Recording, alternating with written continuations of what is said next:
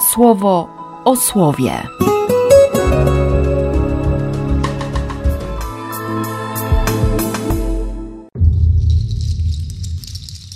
5 sierpnia, czwartek. Z Księgi Liczb.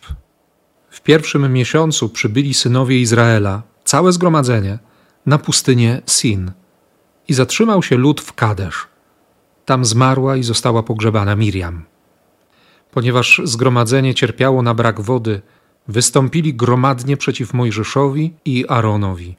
Lud lżył Mojżesza i mówił – Lepiej już nam było umrzeć w tej zagładzie, w której zginęli wobec Pana nasi bracia. Czy wyprowadziliście zgromadzenie Pana na tę pustynię po to, aby nas i nasze zwierzęta wytracić? I po to wyprowadziliście nas z Egiptu, żeby przybyć na to miejsce nieżyczliwe, na tereny, gdzie się nie sieje, gdzie nie ma figowców ani winnej latorośli, gdzie nie płyną strumienie i gdzie nie ma co pić? Odszedł Mojżesz i Aaron od zgromadzenia i przyszedł przed wejście do namiotu świadectwa. Gdy upadli na twarz, ukazała się nad nimi chwała Pana. I odezwał się Pan do Mojżesza, mówiąc: Weź laskę i zbierz zgromadzenie, ty i Aaron, twój brat. Przemów do skały w ich obecności, a ona wyda z siebie wodę. Wyprowadzicie im wodę ze skały. Napoicie zgromadzenie i ich bydło. I wziął Mojżesz laskę z przed oblicza Pana, tak jak Pan kazał. Potem zwołał Mojżesz i Aaron zgromadzenie przed skałą i przemówił do nich: Posłuchajcie mnie, buntownicy. Przecież nie możemy z tej skały wyprowadzić wody dla was.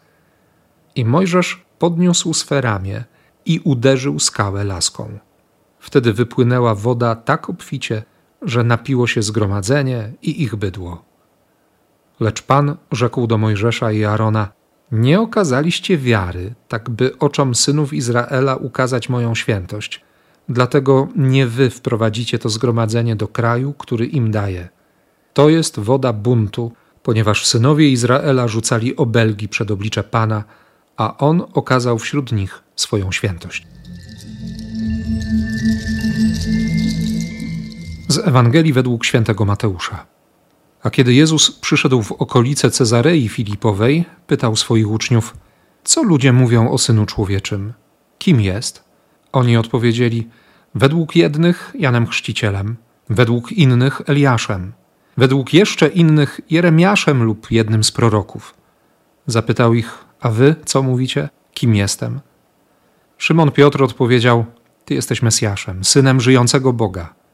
Na to Jezus mu rzekł: Błogosławiony jesteś, Szymonie, synu Jony, bo nie ciało i krew objawiły ci to, lecz mój ojciec, ten w niebie. I ja ci oświadczam, że ty jesteś Piotrem, skałą, i na tej skale będę budował mój kościół, a oddziały piekła go nie przemogą.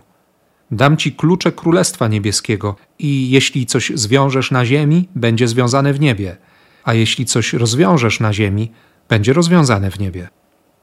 Wtedy nakazał uczniom, aby nikomu nie mówili, że on jest Mesjaszem.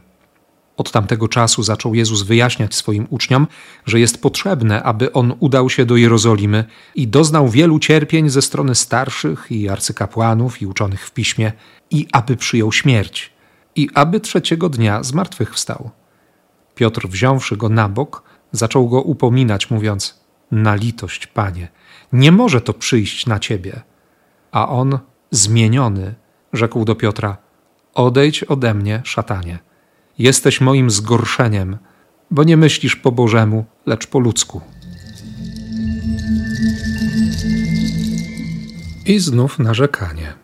Tym razem tłumacz napisze: Lud lżył Mojżesza. I oczywiście mówili: Lepiej już nam było umrzeć w tej zagładzie, w której zginęli wobec Pana nasi bracia. To aluzja do, do śmierci wysłanników. Tych, którzy twierdzili, że ziemia obiecana przez Boga nie jest ziemią, w której oni mogą żyć, że życie obiecane przez Boga jest kłamstwem. Można oczywiście z jednej strony zrozumieć, że nie mają wody, ludzie chcą pić, zwierzęta chcą pić. I Bóg znowu odpowiada.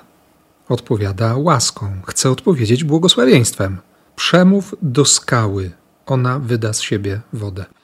Uderz skałę słowem, Ale Mojżesz, owszem, odezwał się do zgromadzenia ludu: Posłuchajcie mnie, buntownicy.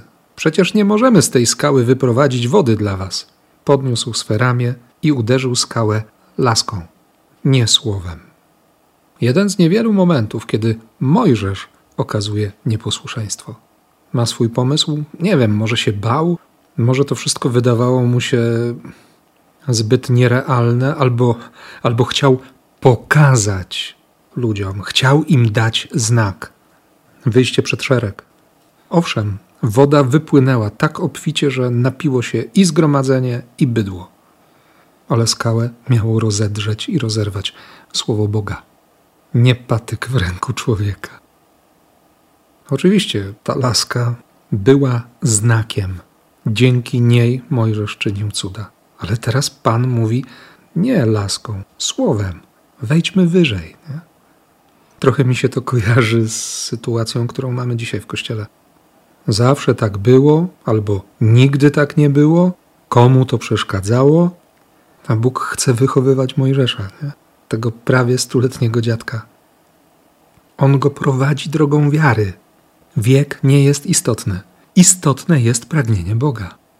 Dzieją się rzeczy niemożliwe, bo On tak chce.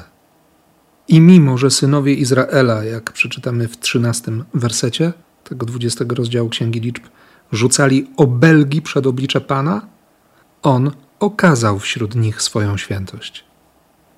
Bóg nie jest ograniczony naszymi ograniczeniami. Ani w działaniu, ani w pragnieniach, ani w myśleniu, ani, ani jakkolwiek. I tego też doświadczają apostołowie w relacji Mateusza, która trochę nam umyka między wczorajszą a dzisiejszą Ewangelią. Przyszły do Jezusa tłumy, które wiodły z sobą chromych, niewidomych, powykrzywianych, niemych, wielu innych podobnych. Uzdrowił. Uzdrowił. Potem rozmnożył chleb. Tym razem dla dla pogan. Oni widząc to wszystko oddają chwałę Bogu Izraela, bo to nie są Żydzi. Później lekka potyczka słowna z faryzeuszami, krótka pamięć uczniów. Nie mają chleba. Pięć wystarczyło dla kilkunastu tysięcy i zostało dwanaście koszy resztek.